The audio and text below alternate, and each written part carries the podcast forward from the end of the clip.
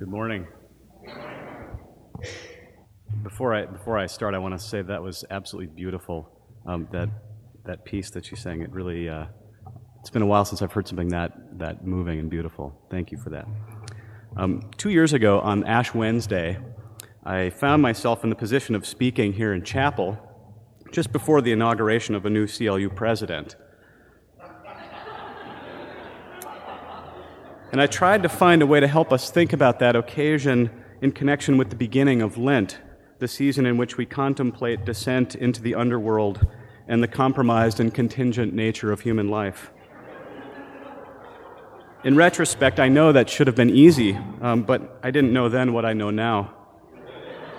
This week, we mark the end of Lent and the beginning of Easter, the season in which Christians celebrate the triumph of life over death. In a couple weeks, we will inaugurate our new president, our new president, uh, Chris Kimball. I personally hope we can read something into the, the liturgical timing of these inaugurations, that the metaphors of life and death have been properly distributed. In any case, given my own track record of speaking before inaugurations, all I can say is good luck, Chris.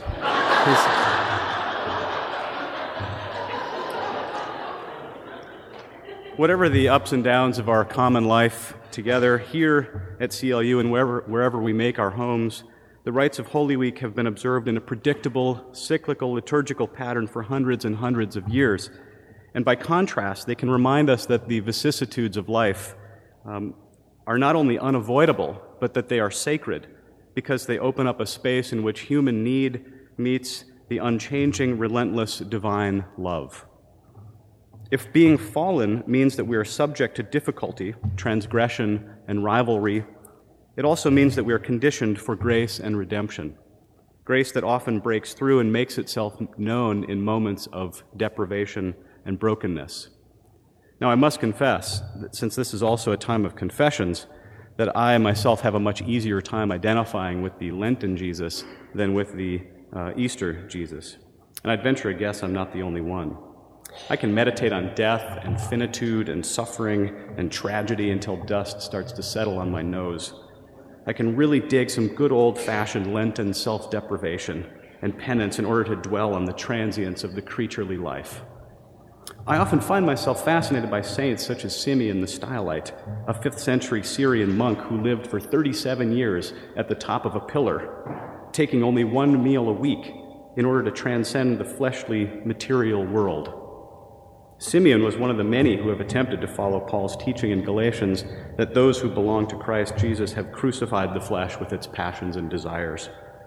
Of course, such a practice always contains its own contradictions, especially in its potential produce, to produce feelings of self righteousness.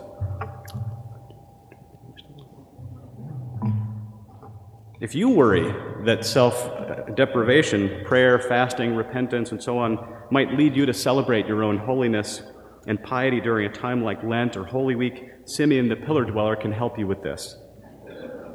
Evagrius tells us in his ecclesiastical history that uh, after 30 some odd years of living on top of this pillar, Simeon was afflicted with an ulcer on his leg. He interpreted this ulcer as divine punishment for a brief moment, a fleeting moment when he suffered a vague sense of pride. And I often wonder for what, because his pillar was higher than the others? I, I don't know. Um, as penance, he then stood continuously on his good leg for the remainder of his life.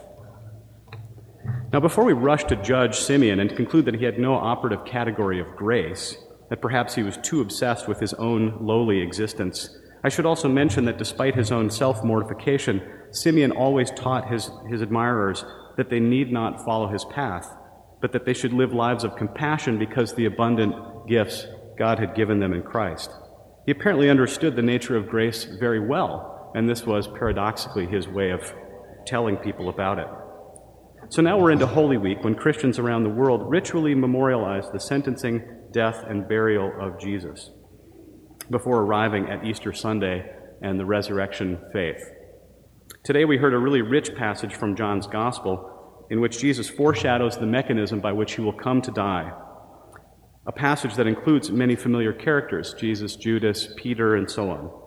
It also marks the first reference uh, in John's Gospel to a, a, a sort of mysterious figure who shows up only in John, whom John calls the beloved disciple, or literally the one whom Jesus loved. The identity of this figure has been a matter of debate since about the second century, and while it's an interesting question, I think it can distract us from focusing on the, the meaning of the passage or, or what the scene itself really depicts for us. Just for fun, let's, let's imagine it. Jesus is reclining and he announces that one of the disciples will betray him.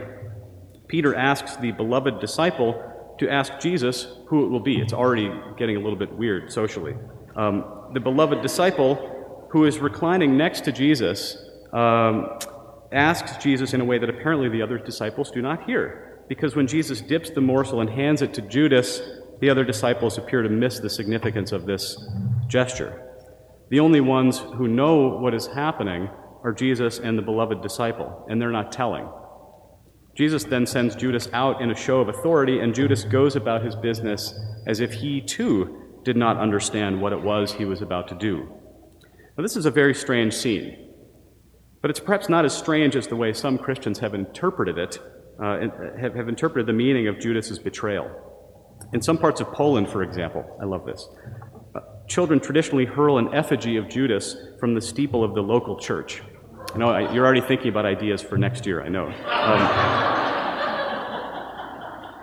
it is usually then dragged, this, this effigy of Judas is then dragged through the village, pounded with sticks and stones, and whatever is left is drowned in a nearby river or pond. This performance is evidently a way of ritually purging the Judas in each of us, or in each of the participants, perhaps also a kind of striving to be more like the beloved disciple than like the greedy turncoat. But it's also just a bit disturbing because it tells us something about ourselves, too. We really should look to either side of the passage to understand it better. Just before this scene, Jesus washes the feet of the disciples and tells them that they are to serve others. Just after the scene, Jesus issues a new commandment that the disciples are to love one another just as Jesus has loved them. The betrayal scene is thus sandwiched by the command to love and to serve in a way that is radically different from the way of the world. It is, in a word, the way of the cross, which John is foreshadowing in this episode. The betrayal and death marked by Judas are contrasted with the new life and the, uh, and the new being of the kingdom that Jesus embodies and apparently shares with his beloved disciple. The, the beloved disciple is a neat little device that John uses to encourage his readers that maybe, just maybe, we are more like him than like Judas. The betrayal scene is part of the Last Supper in the other Gospels, um, and it's only in John that Judas is actually sent away from the, the, uh, the, the scene. And in John, Judas is the only one who actually eats anything. If we compare it to the other Gospels, um, this scene is part of the Last Supper, but John does a, something a little bit different with this.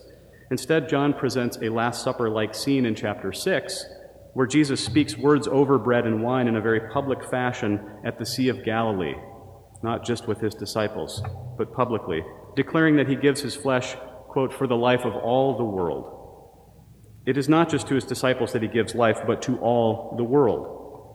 With these things in mind, and, and since I teach environmental ethics, and since it's Earth uh, Month, and we're approaching Earth Day, I'll take the opportunity to sort of twist this in the direction um, of, of reading this betrayal scene in this way. As the theologian Sallie McFague has asked, should we not extend to the natural world the model of loving others as having intrinsic worth and hence deserving of justice and care?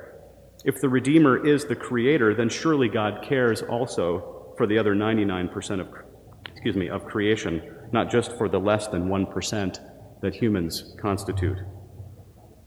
Do we betray God and the Spirit in the way we use and abuse the natural world?